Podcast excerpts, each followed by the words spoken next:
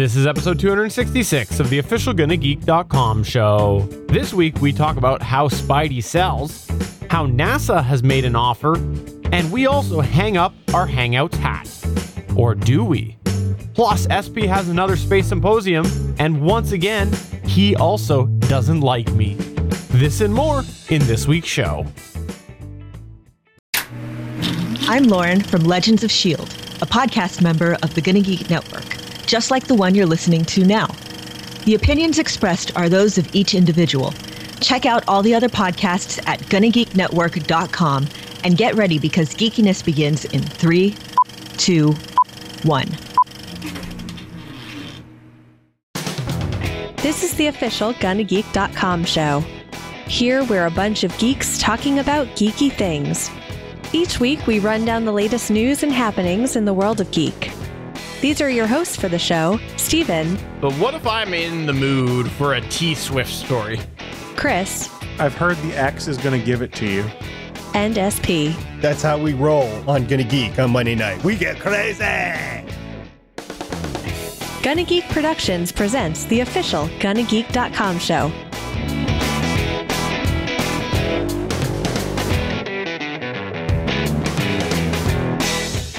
And welcome to episode 266 of the official GonnaGeek.com show. I am Stephen Jondrew, and of course, today I have none other than Chris Ferrell.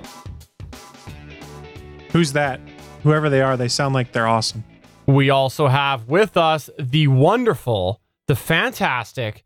You might say to yourself, who is he? Because I've never met him before, other than when I've stalked him and he stalked me. Stargate Pioneer. Excuse me, is this the Hallmark Holiday Channel? I'm just calling in to say I want to watch more of the movies. I got really exciting news for you, Stargate Pioneer. I've mentioned it on this show before. Okay, so let's back up a second here. For those of you not familiar, Stargate Pioneer loves himself some Hallmark movies. He'd like to see a bunch of different people in a bunch of different roles that you traditionally would not see them in.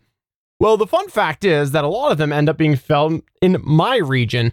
And uh here's the thing. In Canada, we don't have the Hallmark channel. So for years I've been like, SP, you can watch the stuff that was filmed in my hometown, but I can't actually watch it myself. Well, this past week, I was sitting there watching a wonderful another episode of Holmes and Holmes, and what do I see on commercial? I sent Stargate Pioneer an ad. Apparently, the Canadian W channel airs some Hallmark movies. So SP, if, if I want, I can go ahead and watch them if I want. How many have you seen? Uh, I will give you a hint. It starts with Z and ends with Eero. I thought he was going to say Zed. I uh, was going to say Zed, but then I didn't want to be ridiculed. But you did anyway, so I'll just go ahead and say I said Zed. If you won't let me make the joke, I will make the joke for you. It's what I'm here for.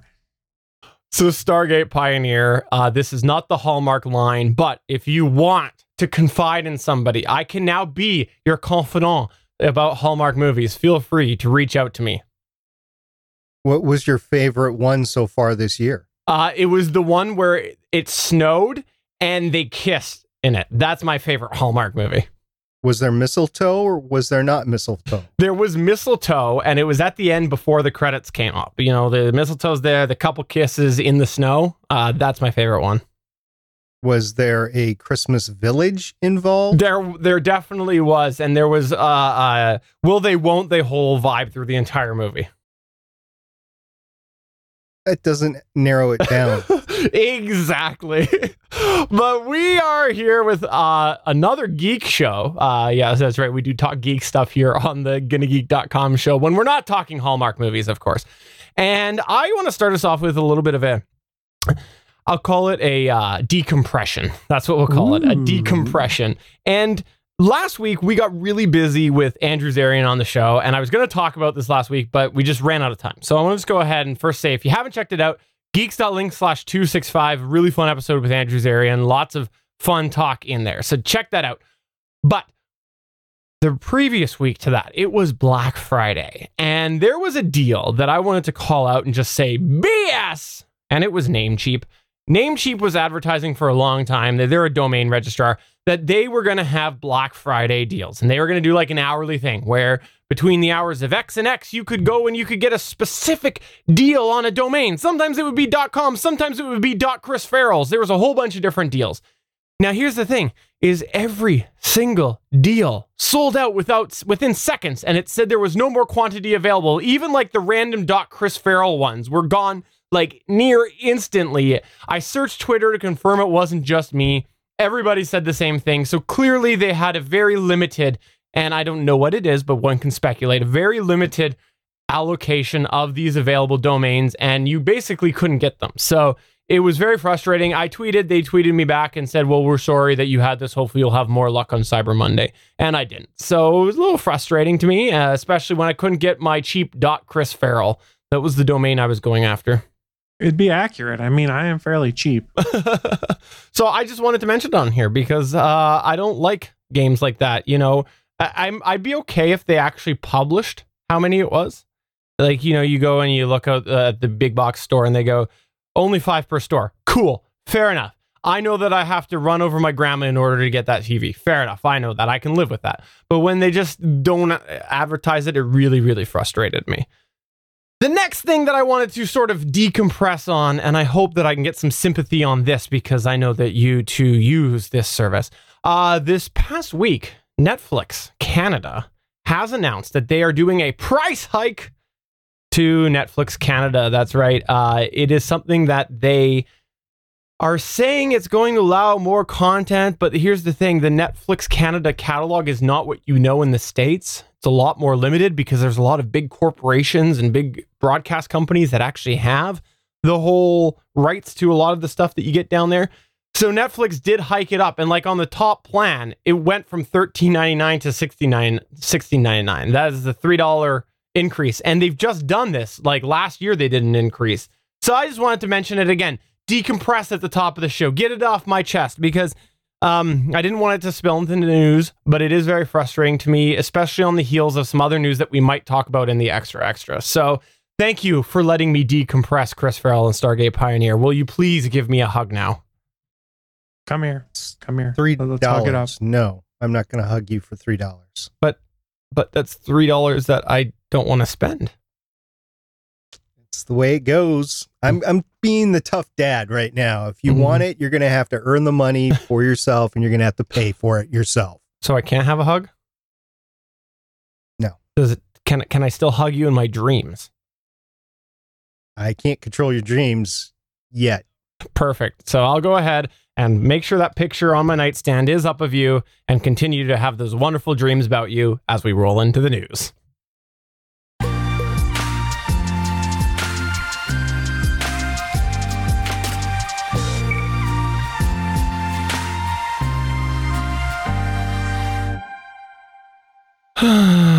I'm so sad now. How am I supposed to continue on now that I don't have a hug from Stargate Pioneer? I don't know what I'm going to do.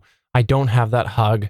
I've I've offered you a hug twice and you turned me down. No, that's because your hugs are good. They're good, and they're like really grisly. But I want like a just like a old man hug. That's what I want. You heard it here, folks. My hugs aren't good enough for one Stephen Jondrew.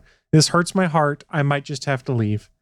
You know, Stephen, I've actually had a hug from Chris, and they are big, but they pale in comparison to my hugs, and I am still withholding my hugs from you over three dollars on Netflix Canada. Is is this what breaks up better podcasting? Is the lack of a hug? Oh, we broke up a long time ago. Right now, you're all now, CGI now. No, it's a contract now. all right, so give me some good news here. If I'm a Spider-Man fan, which I am, am I happy about how well Spider-Man games are doing? Well, you should be. I've talked about a little bit in passing on this show before, but Insomniac's Mar- Spider Man game for the PlayStation 4, it's been out for a little over two months now. It's a fantastic game. I talked about on this show. It made me go buy a PlayStation 4 just so I could play it. That's how much I enjoyed this game and thought I would enjoy it. So you got to imagine it's selling pretty well. We can get an idea of just how popular it is by looking over at our friends in the United Kingdom as of right now, it's pretty much a done deal that Marvel Spider Man has become the fastest selling PlayStation 4 in UK retail. It is even on its way to beating Uncharted 4 A Thief's End to become the best selling PlayStation 4 exclusive in the United Kingdom. Now, while this is not North America or Japan or something like that, it's still an interesting games market we have in the United Kingdom. And it just goes to show how popular the Spider Man game has been. I mean, it's fantastic. Graphics great. The story is great. I have minimal issues at all with this game. It's an impressive feat. We know it holds the lead against Red Dead Redemption 2 for now, but the question is how long until Rockstar's Red Dead Redemption 2 comes and takes the crown away because that game also phenomenal.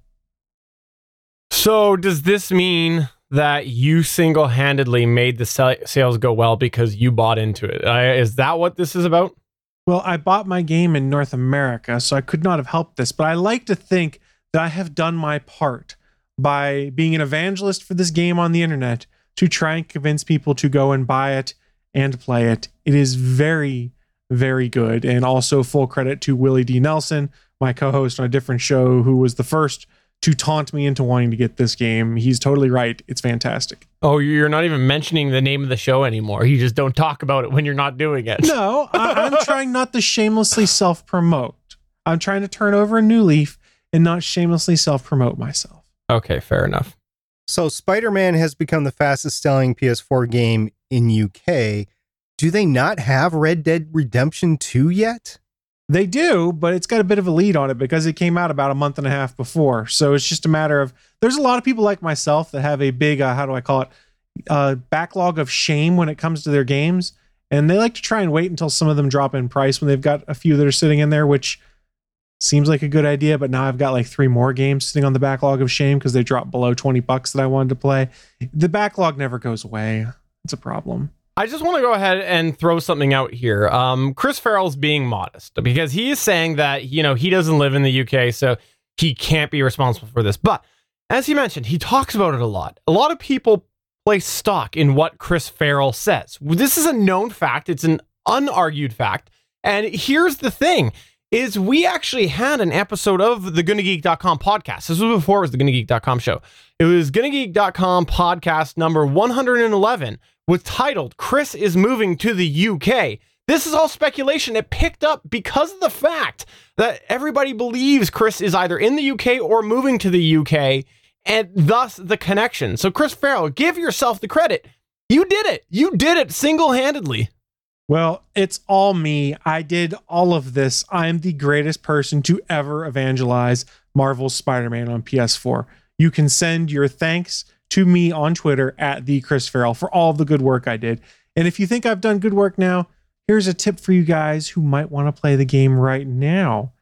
Uh, Amazon's doing their special 12 days of special 12 days of specials or something like that on their site right now. Today, as we record this on December 3rd, is their gaming day. If you are watching live right now, you can go on Amazon and buy Marvel Spider Man for $39.99 physical or buy a digital redemption code for $39 49 so you don't even have to wait for the disc to show up. So never let it be said i didn't give you good advice on how to spend your money. Chris ferrell again. He's helping out this game. Without chris ferrell's push it would be a flop. Because you know who really needs my help to sell games Jeff Bezos and Amazon.com. They struggle to sell all sorts of video games. So they need independent media like us on the internet to go and be like, you got to buy your games. Amazon's got great deals. I'm just going to say, you were an early Amazon Echo adopter. You just did it. It's another example on how Chris Ferrell influences the internet. Yeah, yeah, but now I'm cheating on her. That's true. You are. That's a good story. Which, if you want to find out about that story, you should go ahead and head over to www.gonnageek.com slash discord and join our Discord server because in the hashtag smart home uh, channel, there is a lot of fun talk, including a wicked deal that Chris Ferrell got. So check that out at gonnageek.com slash discord. Stargate Pioneer. Moving on to your news here. You yes. said that NASA was selecting nine, right? Yeah, and, uh, not seven of nine. No, but nine. Oh. oh, now I'm not interested because that's what I thought we were talking about was seven of nine. Me too. No, NASA selected nine companies for commercial lunar lander program. In an article by Jeff Faust on spacenews.com on November 29, 2018, NASA has picked nine companies, ranging from startups to aerospace giants, to be eligible for future contracts to deliver payloads to the surface of the moon, but with no guarantee of business for any of them. So, this is a task order sort of government contract. NASA announced in November 29th the selections as part of its Commercial Lunar Payload Services, or CLPS program. I think they missed the CHIPS program right there, by the way. You know, the California Highway Patrol chips. Is it Mr. Chips? N- No, I guess you guys are too young to remember chips on TV. Ponch. Fish Guys. and chips? All right. So, the CHIPS program, where the agency will buy space on future commercial lunar landers to carry science instruments and other payloads. The winning companies are, drumroll please, oh, wait, hold on. Wait, I might actually have one. Do I have one here? Uh, do I have one? Oh, where is it? Where is it?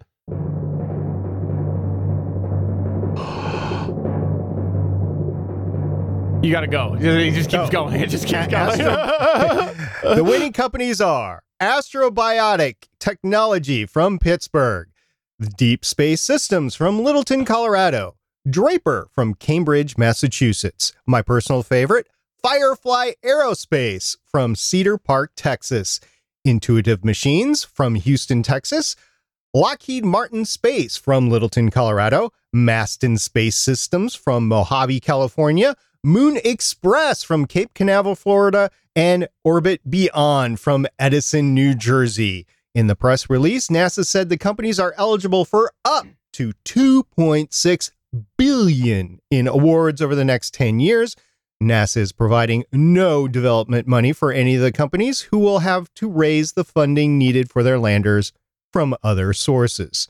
So, guys, I'm kind of conflicted here. On one hand, I'm like, this is great. NASA has all of these companies able to uh, go up to the moon to have a rover and they can put a payload on it. On the other hand, I, I've got to scratch my head. I don't think any of them, including Lockheed Martin Space in Littleton, Colorado, really has the funding to go ahead and pull any of these off because I just don't think it's in their corporate best interests. But I could be wrong. I mean, guys, what would be a reason to go to the moon? Uh, obviously, so that we could colonize it and turn it into a sort of a block. So what's going to happen? Okay, it's, it's going to be a bit of a, a shield, and what it's going to be is is a distraction shield. So when the Borg come, they're going to want to start assimilating us, right? And they're going to get all distracted by the shiny moon object, and then be like, okay, well, we'll just go assimilate that people. And what we'll do is we'll send like the dumbest of Earth to the moon so they can be assim- assimilated.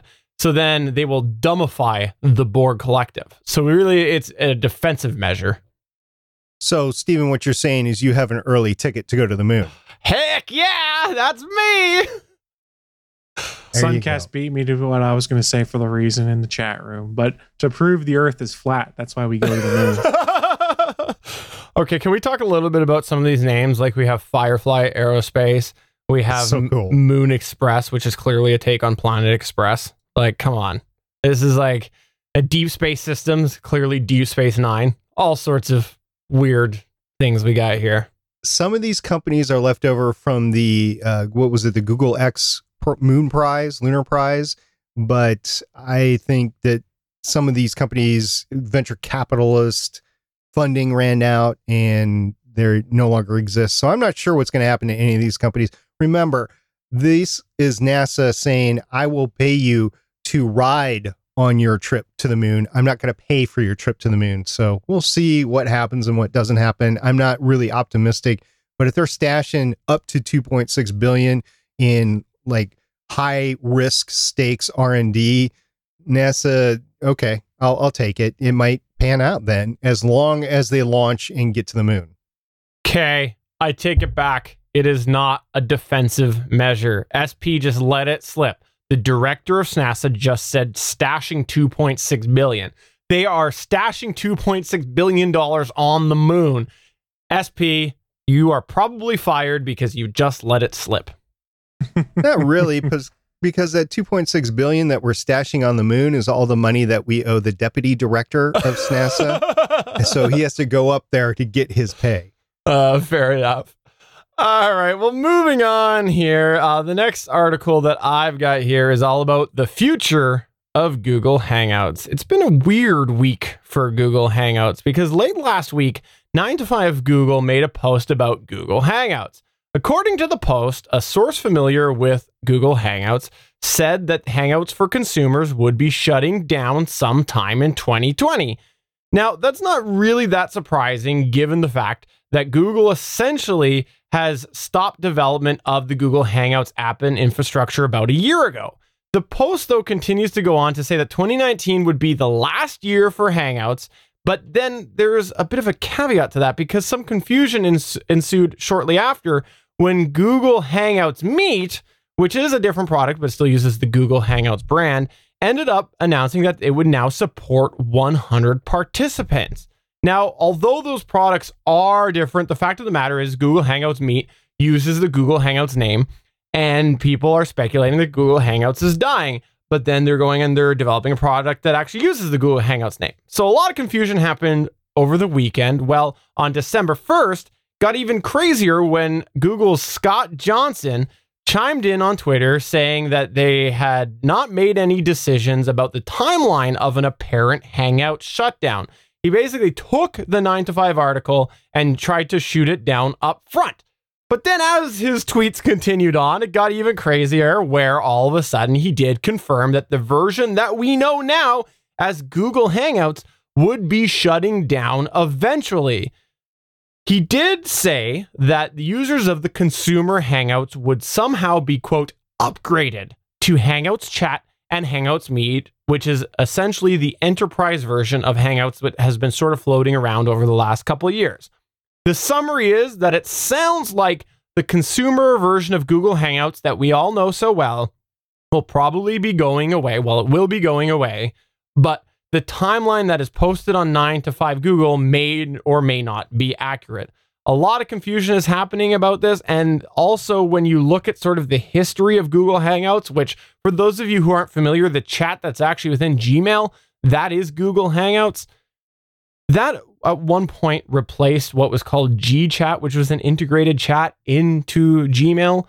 And then it kind of just rolled over. And for some people, they didn't even notice.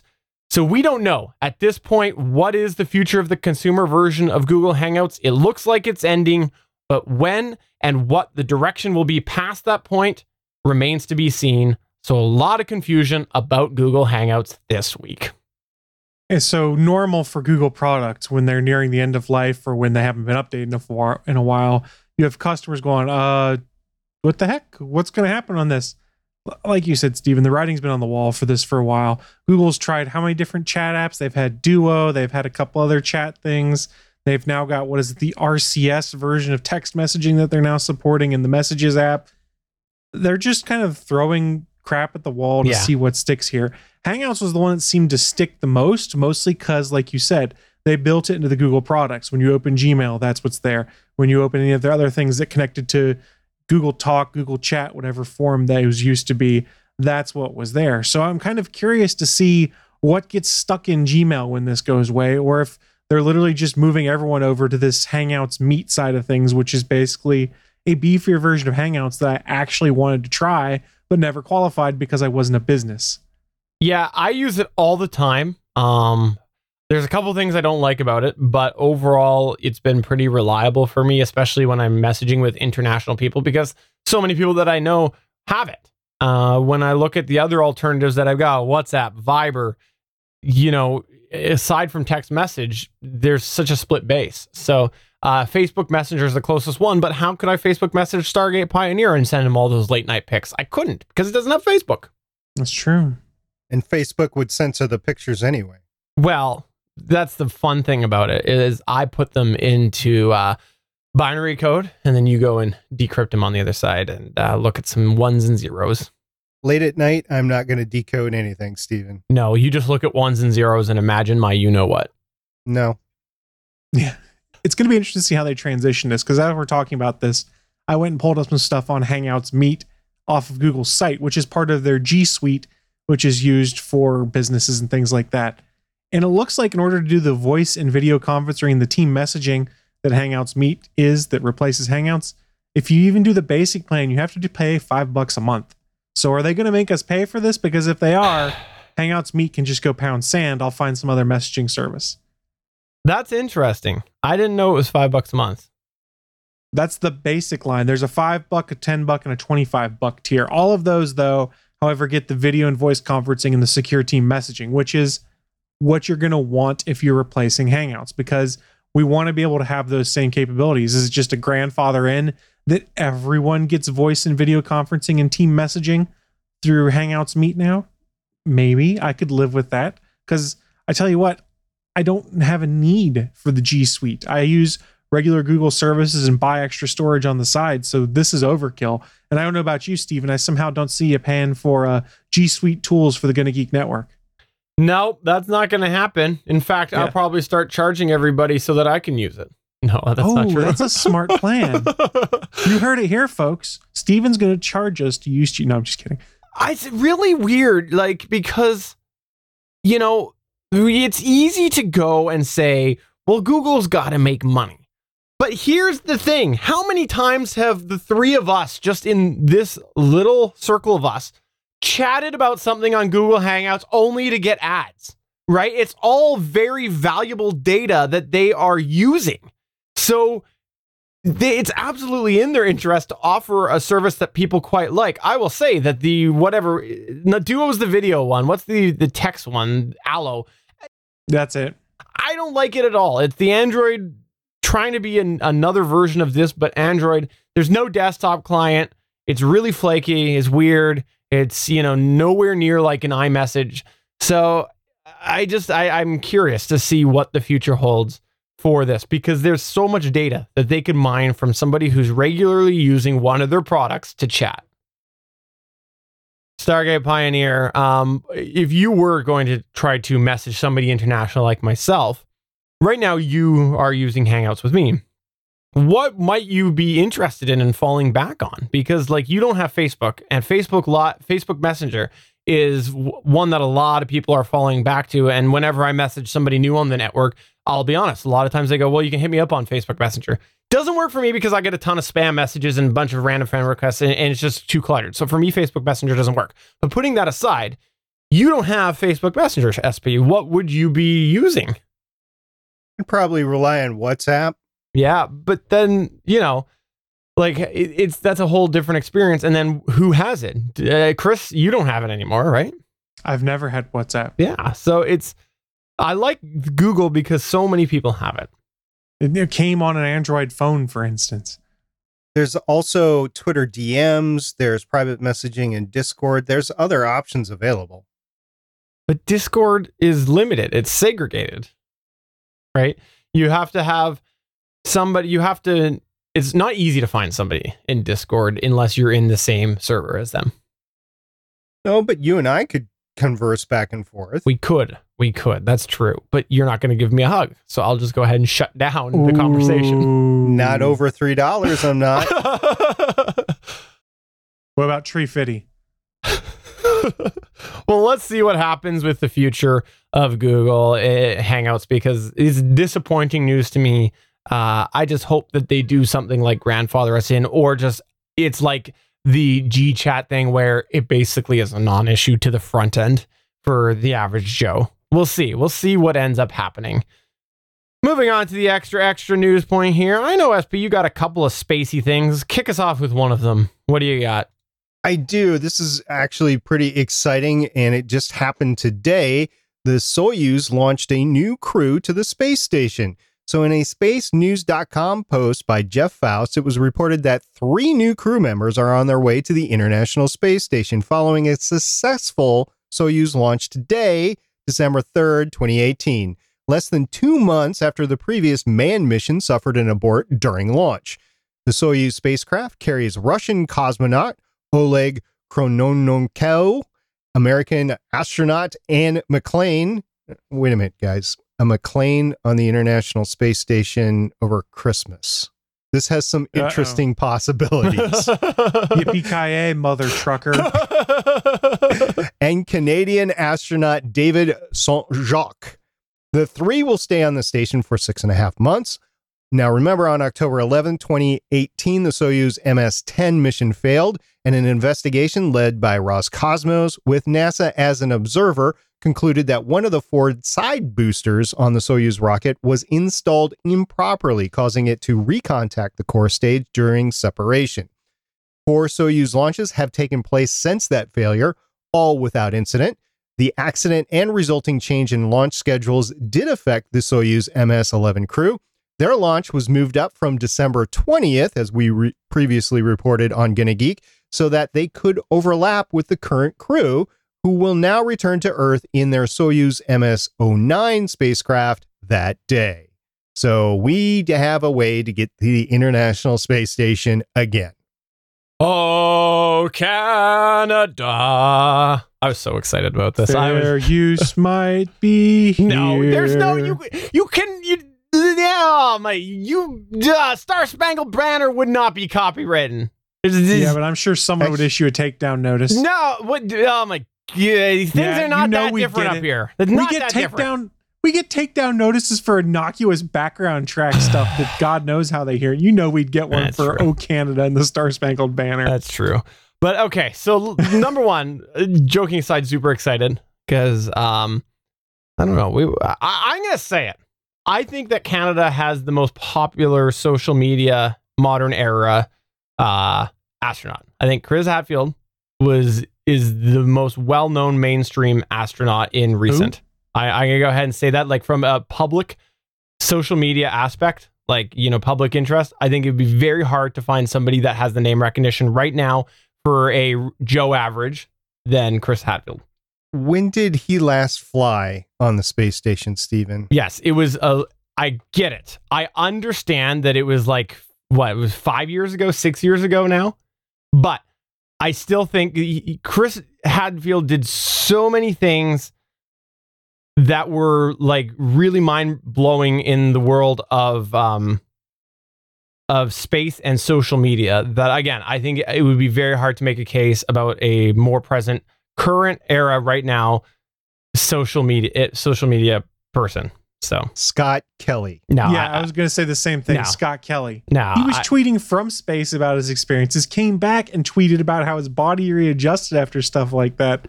Scott Kelly. No, Chris, Chris Hadfield, uh, you know the space oddity thing, like that sealed it, sealed it. And and there were so many random videos that Chris Hadfield did, and and I don't expect us to agree because you're American, I'm Canadian. I, I totally believe there's American and Canadian bias coming into this argument. No, Um, okay, hold on, Stephen. Yeah. You said who is more name recognition than Hadfield or similar? I said- Scott Kelly is similar. Joe, I said we- Joe Average, and I don't believe that Joe Average, random person, would. I, I believe that people you would go okay. You would show some of Scott Kelly's work to Joe Average, and they would go, "What?" You would show them Space Oddity, you'd be like, "Yeah, I remember seeing that." I, I totally think that you're I- you're more likely to see Joe that Average. You have astronaut twins is more recognizable in average Joe's memory than Commander Hadfield. I'm not trying to take away anything from Commander Hadfield. The man is a genius. He's wonderful to listen to, and he's fun to watch and see and everything.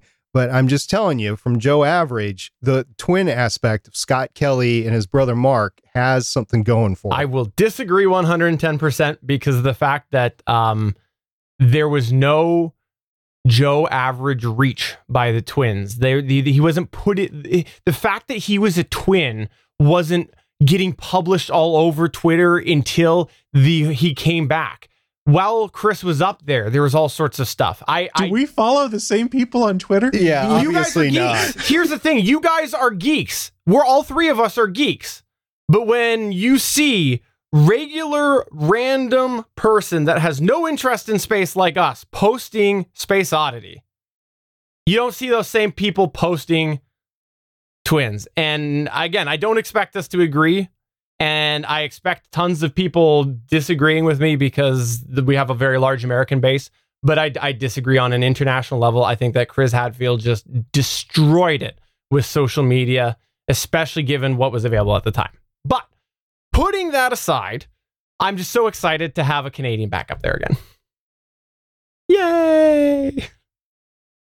Now that we made this all about geopolitical influence and stuff like that, good lord. Uh, it's so exciting. Uh, but we are also both dependent, though, of course, on a foreign body. So we have that in common. That's our common interest is we can't do it ourselves.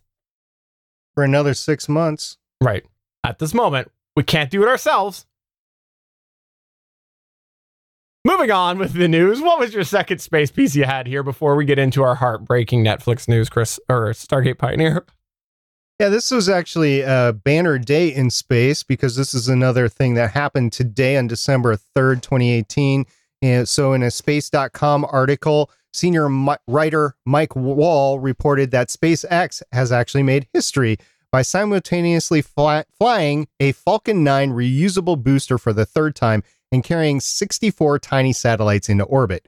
The Falcon 9 booster stuck its landing today, touching down softly about eight minutes after liftoff on the SpaceX drone ship.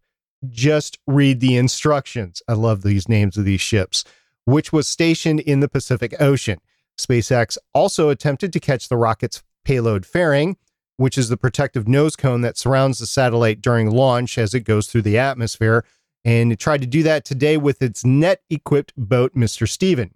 Now, the company plans to reuse these fairings, which cost about $6 million to manufacture in the future, but this attempt was unsuccessful as Mr. Stevens' several prior attempts have also been unsuccessful. SpaceX still plans to reuse the fairing, so somebody's got to go dive and get it, which costs about $6 million to manufacture. I just want to point that out again. And Musk said that in a tweet today. So, yep. And another banner launch for SpaceX. They got some records, used a booster for three times, and launched simultaneously 64 satellites.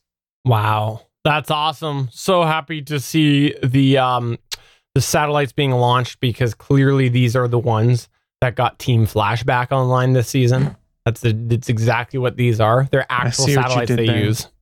These are much, much smaller than the satellites used by Team Flash. Well, now that's just disappointing. Very, very disappointing. And now my heart is broken, like how you didn't give me a hug earlier. No. Not over $3. More than three dollars. Just three dollars a month, Stargate Pioneer. Three dollars a month. Add that up. You're an adult with two kids of your own, buck up. If you want to pay for it, you can find the budget to pay for it. If you can't pay for it, get a better job. All right. And finally, in our extra extra here, this is sad. This is truthfully sad, sad news. Last week, Netflix continued on their Marvel cancellation run. Christopher, I'll- I can't even finish this. You go ahead and do this. You break all of our hearts for us. I get to break You everyone's got to break our hearts. Well, if you guys missed it, in addition to the shows they've already canceled, it was officially announced that Marvel has canceled Netflix. Not Netflix. that Netflix has canceled Marvel's Daredevil after three seasons. There was a lot of hope for a fourth season. I haven't finished the third season yet, but I've really enjoyed what I've gotten through so far. The showrunner had gone to go and pitch season four, and it was canceled, but with a statement that there would be more Daredevil adventures in the future. So the question is well, the, the question's been answered. I, I honestly believe we're done with this current cast and crew. This is the end. We're going to see some other iteration of Daredevil on Disney Plus. There was another article that came out speaking with television critic Alan Sepinwall, who works for Rolling Stone, who pretty much said what's going on here is that Disney's getting these things back. They're breaking away from the TV side of the house that had separate control and putting everything under one banner. So, as much as I enjoyed Charlie Cox and Vincent D'Onofrio, Deborah Ann Woll, uh, Eldrick Hence, I might have screwed up his last name. I don't remember the actor's name who played Foggy. As much as I enjoyed them in the role, it looks like we're not going to see them back in that. And hey, guys, don't be shocked if Jessica Jones gets canceled once it wraps its third season currently in production. And if The Punisher also goes away once season two airs, which is, I think, in post production right now. It's very strange, but evidently Marvel wants everything back under their banner. And I'm kind of bummed out because now we're into the ones that I really liked. Let's be clear Disney and Marvel did not cancel these shows. These shows were canceled by Netflix. Now, secondary factors from Disney and Marvel led to the cancellation, but Disney and Marvel, neither one forced these cancellations. Netflix did it on their own. there was a separate article that the Marvel writing staff for uh, Daredevil was meeting up with the showrunner to go and have celebratory drinks and stuff for post season three after uh, the pitch meeting for season four. And while they were there, they got the word and were shocked that Daredevil was canceled. Yeah, I So- I'm gonna slightly change my tune on what I think the future of this is. So I thought at first that these were gonna end up on Disney Plus. Now I'm gonna say right now I don't think that anymore. But I do think that it's related to Disney Plus because I think that um I think Disney came in, tried to buy back some rights of some form, like I originally speculated, but it wasn't to use. Uh, what I think probably happened was they wanted to get the rights back. They offered to buy them back because again, Netflix paid for the rights, so they ended up obviously um, paying money, and they had the rights for how long? If they want to continue, they could have continued. There's not a darn thing Disney could have done if if Disney kept being refused or their offer kept being refused. So I think what it is now is Netflix knows Disney wants it. Net- Disney has pulled other content and you know all those licensing agreements they had. We talked about that they pulled other content, so Netflix will no longer have it.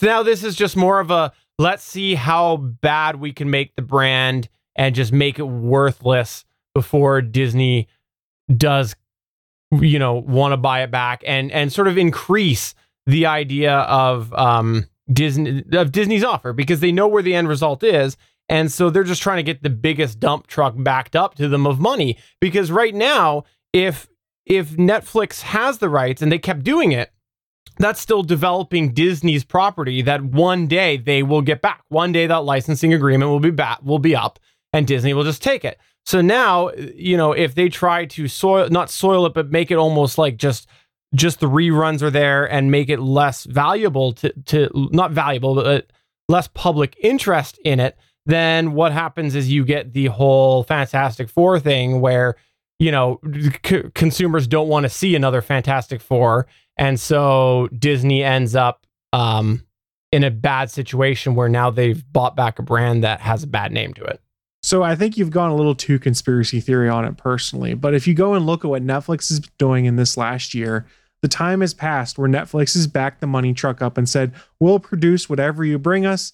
Now Netflix is to the point where they're practice where they're putting test runs of things out. Like the Joel McHale show, they put two different iterations of it before they canceled it because it wasn't working. Different comedy specials they did that. There was American Vandal. They didn't own the rights to it, but they they licensed and purchased it. They showed it for two seasons and they said, "No, we're done." Why? Because Netflix is shifting more towards things that they own outright. Especially with this upcoming Witcher series, it's going to be starring Henry Cavill. They're putting a ton of force behind that. There's going to be a ton of cost that goes into doing it.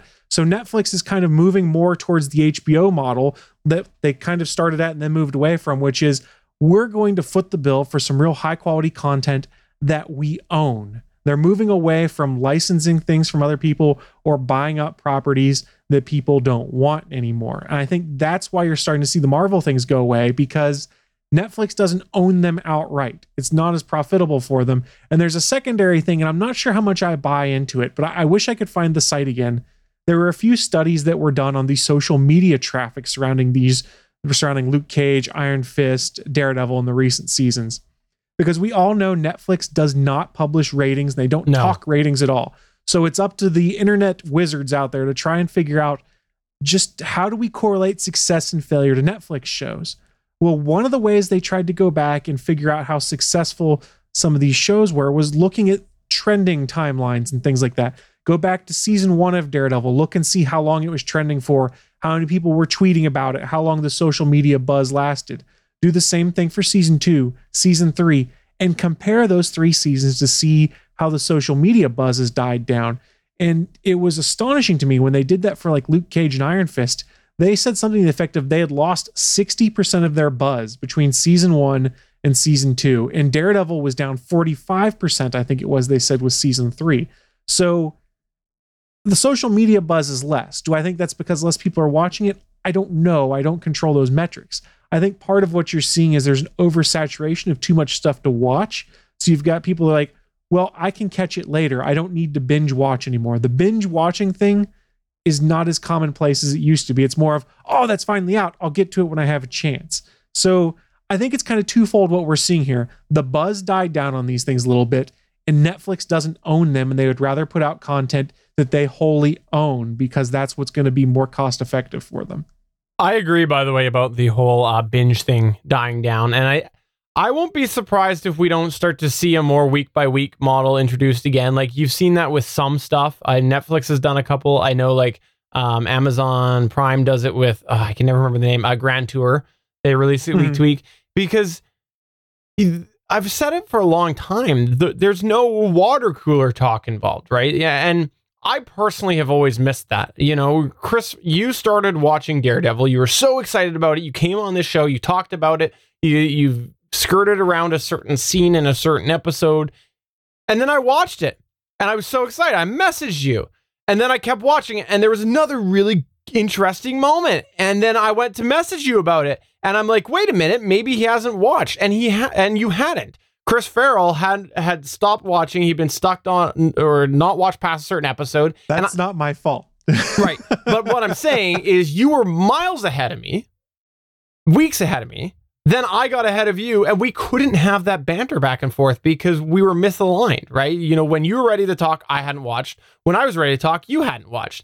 And so I think you might start to see it, that whole buzz factor does play a bigger factor, and you'll get more week to week things. I don't know. Let's turn it over to the master of Marvel things, the owner of Agents of Shield. I mean, Legends of Shield, Stargate Pioneer. What's what's your take on this? Yeah, it's kind of a combination of what you guys have been saying. I do think that Netflix wants to own more of its own content, and they did what sci-fi did with The Expanse and said, you know, we want to own all the rights forever. They did say that they were going to keep the shows on Netflix for a very long time. So if you haven't had a chance to watch them, which I haven't, I'm watching the first season of Punisher right now. I've taken them all in chronological order. We're talking about the Punisher right now on Legends of S.H.I.E.L.D., and we do plan on going through the rest. I kind of have to have a moment that I, I get a chance to get caught up before the next big Marvel series is. But guys, let's take a broader look at everything. Disney, even though it did not have anything to do with this discussion, Disney has had a major course correction in 20, 2018 about the Star Wars franchise. People were getting Star Wars fatigue and they had to ratchet back how much Star Wars content was going out. So they canceled some movies, they lengthened some movies when they were actually going to come out and to give more time to production and also to space them out. I think the heads that are thinking about this at Disney are also trying to apply it to Marvel.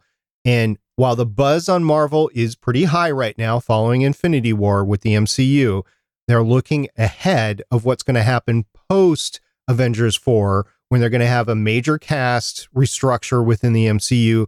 There's the whole Guardians of the Galaxy issue that's hanging out there as well. And they want to take a look about how much Marvel content is out there. Once again, they didn't have a choice on whether Netflix was going to cancel it or not, but they're probably thinking, good, Netflix has canceled this so that we can control how much content is out there. I think Agent Carter was another uh, casualty in this as well, where there was Agents of S.H.I.E.L.D. and Agent Carter. I think it was just too much Marvel content out there for both shows on network TV. And then you add in the Netflix shows, you add in the other shows on FX with Legion, with uh, the Fox shows, with, you know, everything on the secondary channels. There's a lot of Marvel TV content out there or small screen content out there right now. And I think Disney wants to rein that back a little bit. They don't have the rights to the Marvel stuff yet. That still belongs to Fox until this merger actually goes through. When the merger goes through, I think you're going to see some more extensive restructure of things. I don't think you'll see cancellations of shows until they run their course, but I think Marvel is or Disney is trying to be protective of this 1.2 billion dollars and then whatever they're going to spend on Fox to try to make money with these characters and this IP for the long term. Fair enough. So, if you have been heartbroken about this, or you want to go ahead and tell us why our conspiracy theories, my conspiracy theory, is a load of you know what, let us know through any of the ways. You can go ahead and hit us up on Twitter at twitter.com slash gonna geek.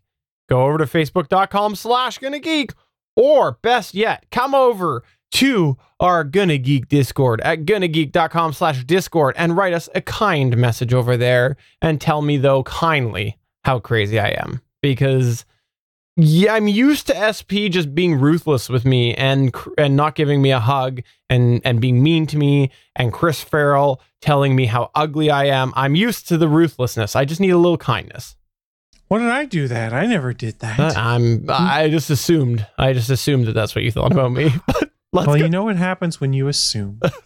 let's go ahead and move into one of my favorite moments here on the GonnaGeek.com show, a 2019 uh, 18 SP Space Symposium. See what I almost did there?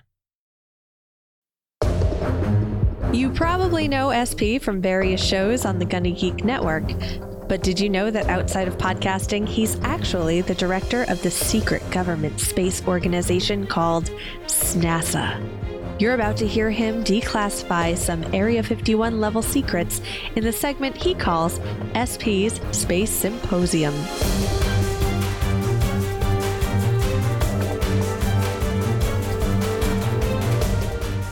I'm really excited this week. We get to talk about Mariner 2, and I didn't realize how excited this mission was until I did some research into it again. I heard about it years and years ago when I was a kid, and I just kind of put it in the back of my mind because so much else has happened in space flight and the exploration of the solar system that was really a treat to talk about Mariner 2, which, by the way, is the first successful Venus flyby, and it happened in 1962. For those unfamiliar with my space symposium, we started this way back in Gonna Geek episode number 136. We talked about some space telescopes. We transitioned into some orbiting probes. And now, as of last time, episode 262, we talked about Pioneer 5 was, was the first interplanetary probe. And now we're talking about the first probe sent to another planet. So Mariner 2 was definitely the world's first successful interplanetary spacecraft. Mariner 2 became the first successful mission to another planet when it flew by Venus on December 14th, 1962. At that time, Mariner 2 passed within 34,000 kilometers, or for those of you on the English measurement system, 21,000 miles, of Venus, and it sent back valuable new information about interplanetary space and the Venusian atmosphere. Mariner 2 was actually a backup for Mariner 1 mission, which failed shortly after launch to Venus. We'll talk about that in a little bit. To go by the numbers of the mission, it was a heliocentric orbit type, which is heliocentric orbit is an orbit around the sun, and it was an orbit between Venus and Earth. It was launched on August 27th, 1962 aboard an Atlas Agena B rocket, which is slightly underpowered for this sort of mission. So they definitely had to take some weight away from the spacecraft, which led to some interesting trade offs, which we'll talk about later. Now, it was controlled in mission control at the Jet Propulsion, Propulsion Laboratory in Pasadena, California. This probe weighed 202.8 kilograms, which is about 447.1 pounds. Now, this is actually about the weight of a rear axle and tires for a 2018 GMC Sierra 4x4. I knew it. I knew it. And somebody has a set of GMC keys that they were showing on the screen. The dimensions now, the space bus was about 3.6 meters tall by about one meter wide with the base. And the solar cells, there was two of them, spanned about five meters, which you know roughly in the English is about 15 feet. And below the spacecraft spacecraft bus, there was a large dish antenna which was mounted down there, and that was separate from the dimensions of the spacecraft bus. The mission or the objective of Mariner 2 was to fly by Venus and return data on the planet's atmosphere, magnetic field, charged particle environment, and mass. It also made measurements of the interplanetary medium during its cruise to Venus. I like that term, cruise. It's like a vacation, right? A cruise. As long as it's not like a Chevy mm. cruise, which is being canceled. Aha! I was hoping it's like a Disney cruise where I can see all my favorite super. Oh wait, oh, a big red boat. Maybe it's like a Tom Cruise where you're jumping on a couch. bad yeah, but I'd rather it be a Tom Hanks. That's true. I yeah, I think everybody would rather be a Tom Hanks. So anyway, during its cruise to Venus and after the flyby, Now take yourself back to 1962 or pretend that you're back in 1962. And before this mission, we really didn't know anything about Venus other than what we were able to get through telescopes. So we didn't know anything about Venus and we couldn't see anything about Venus. So there was rampant speculation that it was a tropical planet, you know, Star Trek or Star Wars wise, where the entire planet is one climate and it was just really hot rainforest. And that's why we really couldn't see anything about it. So that's why this mission was really important because we didn't know anything about it. We needed to find out about it and see if we had some neighbors over there that were going to say hi. So the payload of this mission had several different instruments to it. It lacked one, we'll talk about that later, but it had a microwave radiometer, it had an infrared radiometer, it had three axis flux gate magnetometer, and flux gate. That's like a flux capacitor right there, right? So I think we know where that came from. This was a uh, time ship? Apparently, yeah. So maybe it happened in 1961. And it had a cosmic ray detector, a cosmic dust detector, a solar plasma spectrometer, and particle detectors. Now, the mission had a few anomalies with it during its short time, and we're going to go through a few of them. I alluded to one already, and it was Mariner 1's failure. So Mariner 1 lifted off on July 22nd, 1962. However, in the minutes after launch, it began veering uncomfortably close to a shipping area and inhabitable zone close to the launch site at Cape Canaveral. The range safety officer detonated the rocket at 293 seconds after launch. Mariner's flight lasted less than five minutes. Because of that, it was later determined the issue was due to an error in the launcher's guidance software. The problem was identified as an error in the software specification due to an overbar, which is a dash above a symbol, being left out when the specification was being manually copied. It was Oh. later dubbed the most expensive hyphen in history. So yeah, th- this, That hurts a lot. Yeah, manual copy. So we didn't have computer word processors back then or anything. It was being manually copied in. So wow, that's what caused it to crash. Now, Did they NASA consider was- doing a wheel alignment on their GMC Sierra? Because like that sometimes when I'm veering uncontrollably, I just do a wheel alignment. You also have to look at the balance of the tires because that could come into factor That's as well. fair. Fair. And then the rotors might be warped a little bit, so you might have to turn those or at least replace them. could be I, hate, also I ma- hate you all. maybe one of the tires has less air in it. It could, Yeah. all all things that need to be checked out. So Did they check that Nas- out? Yeah, so NASA was pretty smart and they knew that this sort of thing was going to happen and they didn't want to lose time basically because the orbital positions of the planet only allowed for a launch window in such a close time. So they actually created two probes that were twins of each other, like Scott and Mark Kelly, by the way. So these two were the exact same. They made a backup, and the backup was able to launch later. So the, NASA was able to go ahead and, and do this because they had a spare basically in the trunk. So They had a spare tire. Cool. Yeah. Oh, yeah, the Spare Mariner 2 laying around. so they were able to launch that. So dur- another anomaly during the mission in flight, which was on the 8th of September, the spacecraft suddenly lost its attitude control, which was then restored by the gyroscopes about three minutes later. The cause was unknown, but has been speculated to have been a collision with a small object. So that was on the 8th of September. So on the 31st of October, so the was third that ma- was, was that like hitting a deer with your car?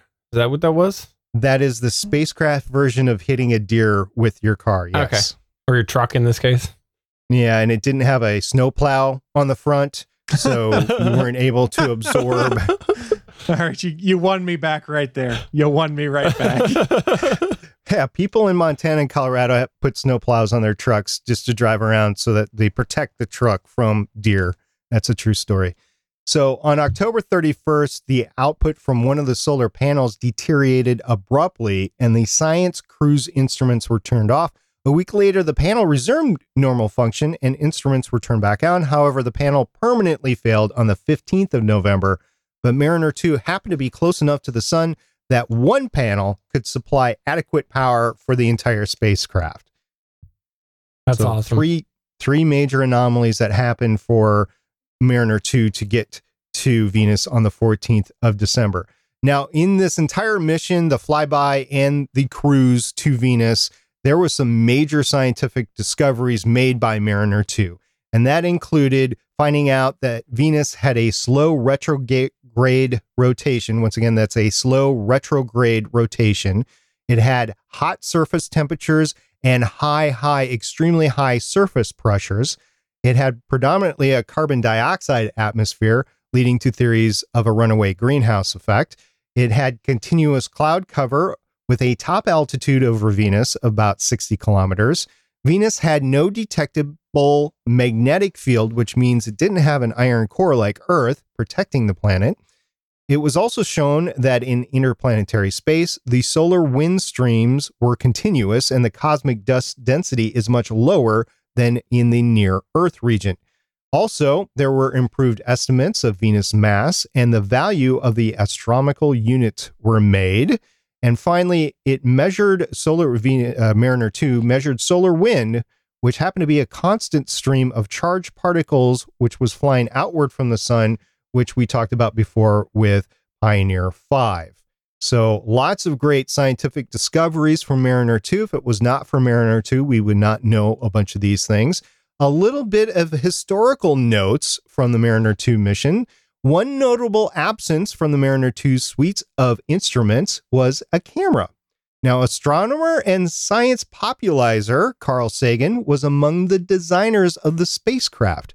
Decades later, he happened to write it was a wronged headed decision to send the spacecraft without a camera. Quote, there were those who maintained that cameras really weren't scientific instruments, but rather catch as catch can, razzle dazzle, pandering to the public and unable to answer a single straightforward, well poised scientific question. I thought myself that whether there are breaks in the clouds was one such question. I argued that cameras could also answer questions that were way too dumb to even pose. At any rate, no camera was flown, unquote. And that was from his 1996 book, Pale Blue Dot. Yeah, you're getting the uh, slow clap. That was a great Carl Sagan. Uh, well done. Mm, if I had a hat, I would tip it to the. Yes, I, I couldn't get the billions and billions in there because, you know, it, it wasn't part of the quote, but billions and billions. Yep. Carl Sagan, wonderful man really instrumental in early spaceflight and scientific discovery. Now, so the operational length of this mission was only four months and seven days. The end of life came with a last transmission from Mariner 2 on the 3rd of January, 1963. So, guys, Mariner 2, very spectacular, even though it was really small and didn't last very long, but we learned a lot because of Mariner 2. Okay. I have a question for you. West. So, Space is cold, right? It is very cold. Very cold in right? space. Yeah. I learned that from Star Trek 2. While you were talking about it, you said the Venus flyby, they were able to gather that it was very hot temperatures. Does that mean like partway through that it had to switch from winter tires to summer tires to cope with the heat? Well, what it did is it had the spikes in the tires that came out upon a certain wear you know, like you see in Zambonis right. and trucks in Canada. So okay. yeah, it was just an ablative tire. Then then spikes came out. Okay, I just was worried. The, I just didn't want the whole, you know, um, DeLorean effect where the tires just fall off because of the heat. we yeah, we wouldn't we wouldn't want that. No. Yes. Uh, of Venus. Course not. we'll, we'll, talk about Venus in the future because we have some spectacular landers that lasted very short time periods, but we wouldn't have even known to design the lander to those specifications if it wasn't for Mariner 2. And guys, if you think this is fun, uh, Stephen, I've got a great one for you next time. It might not be all that spectacular, but I know it's meaningful for you. We're going to talk about Alouette 1 which was the first Canadian satellite, which was launched on a US rocket, but it was the first Canadian satellite launched in 1962. It smelled like maple syrup. As long as you don't smell fudge when there is no fudge indeed present.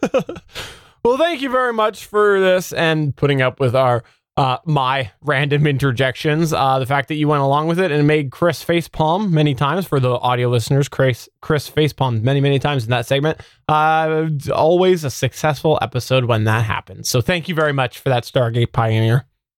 You bet. And if you want to see some great pictures of the spacecraft, it's actually looking like an interstellar probe. You can just go to the Wikipedia article. I found that a lot of the pictures that I was finding on other sites, NASA sites and whatever, were on the Wikipedia article. But it is kind of fun to look at. And it was even fun to look at when it w- was standing in the clean room with a guide Mhm. next to it. So you can see how big it really is. And we'll have that in the notes over on Gonna Geek at geeks.link slash 266 or snasa dot space. That's snasa dot space. We'll take you right over to SP's Space Symposium corner of Gonna Geek. Hint, there are no hugs involved. So thank you very much again for that Stargate Pioneer. Really do appreciate it. I will say it every time we do this. I think it's very important that we continue to talk about past space and other space things so that we can move forward because there was a very, I call it a dark time. I think that space shuttle era was a dark time in the world of space exploration after we were successful. We got very, um, very used to Um, what worked. And I think we kind of stalled a bit. Well, and that is my big issue with the Hubble, and the Hubble was from the space shuttle era, and the fact that so many resources are associated with the space shuttle during that time and the Hubble that it's preventing other science from happening as well. Just because NASA has a limited budget, you know, you, there's only so much money that NASA has, and it's got to split itself out. In all fairness, NASA thought that they could get a lot more reusable than they did. I think even SpaceX is having problems with that right now.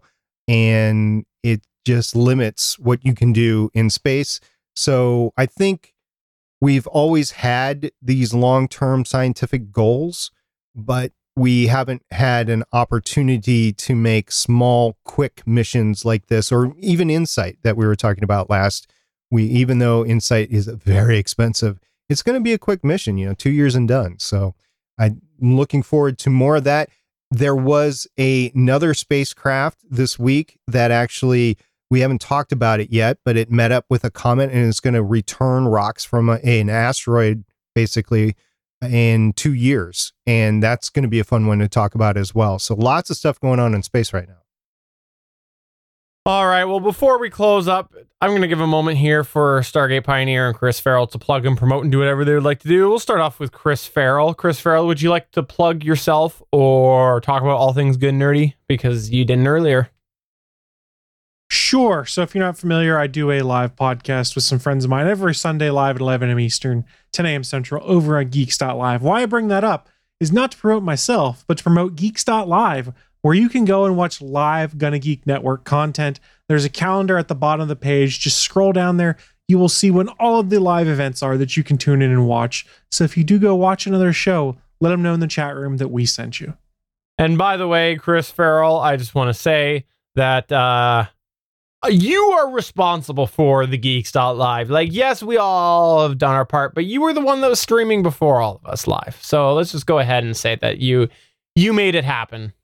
That's because I was lazy and wanted an easy way to record. Uh, it is fun though. We do, fingers crossed, have a little bit of fresh Geeks.live content coming your way at, at least once a month. I'll leave it at that. We won't we won't name names. We'll leave it at that because sometimes things change and that's okay. But I just want to go ahead and say we might have a little bit new fresh stuff coming there. And this time, this time, unlike last time, it's not Stargate Pioneer dresses himself because that was just a disaster last time we did that. Yeah, nobody wants to see SP. Uh, SP, do you have anything that you want to plug or promote? Sure, you know, I am gonna let the cat out of the bag a little bit, but we've got this great show on the network called on- Meow! Wow, wow, that cat was in there a while. that was a bad cat impression. we've got this great podcast on the network called On the Bubble with Joshua Liston, and what he does and what he focuses on are the show's save campaigns from fans. And he's done a couple of great episodes recently. Stephen, you recorded a little bit of audio for Joshua. I have recorded a little bit of audio for Joshua. I'm not going to say what the subjects are. We'll say that when it comes out. But we are looking forward to both of those episodes when they come out because a lot of great content in On the Bubble, and both are actually relevant to what's going on in 2018. And uh, again, at the risk of spoiling something that uh, he d- doesn't want out yet, um, the one that he did with me, it was a special honor because he actually shook up his format a little bit for one episode. So I don't want to say anything else. It's exciting because I know that it was new territory for him. So uh, it was fun. It was a really, really fun episode, and we look forward to seeing those on there. Hint, Josh, that means get them out because we're we're very self centered. We want them out. We want them It's out. true. We like to hear ourselves. You're so bad, oh, I Stephen. That's not why No. they need to come out. Actually, Josh adds a lot of extra stuff, even when he changes up the format. So it's going to be fun, as all of the podcasts on Gonna Geek are. So please go to the gonnageek.com and see all the podcasts. Pick one. You're going to have a winner. For sure. So there you go for episode 266 of the official GonnaGeek.com show. I'm Stephen Jondrew saying that today I felt a little bit like Kesha. I think SP is Jerry Seinfeld. And we're going to have to talk about Elon Musk going to Mars. And I'm Chris Ferrell, and I'm going to go watch this Captain Marvel trailer now. Oh, Daredevil is canceled. Oh, Oh, I'm sad. Bye. bye. Now that Steven depressed I need a hug.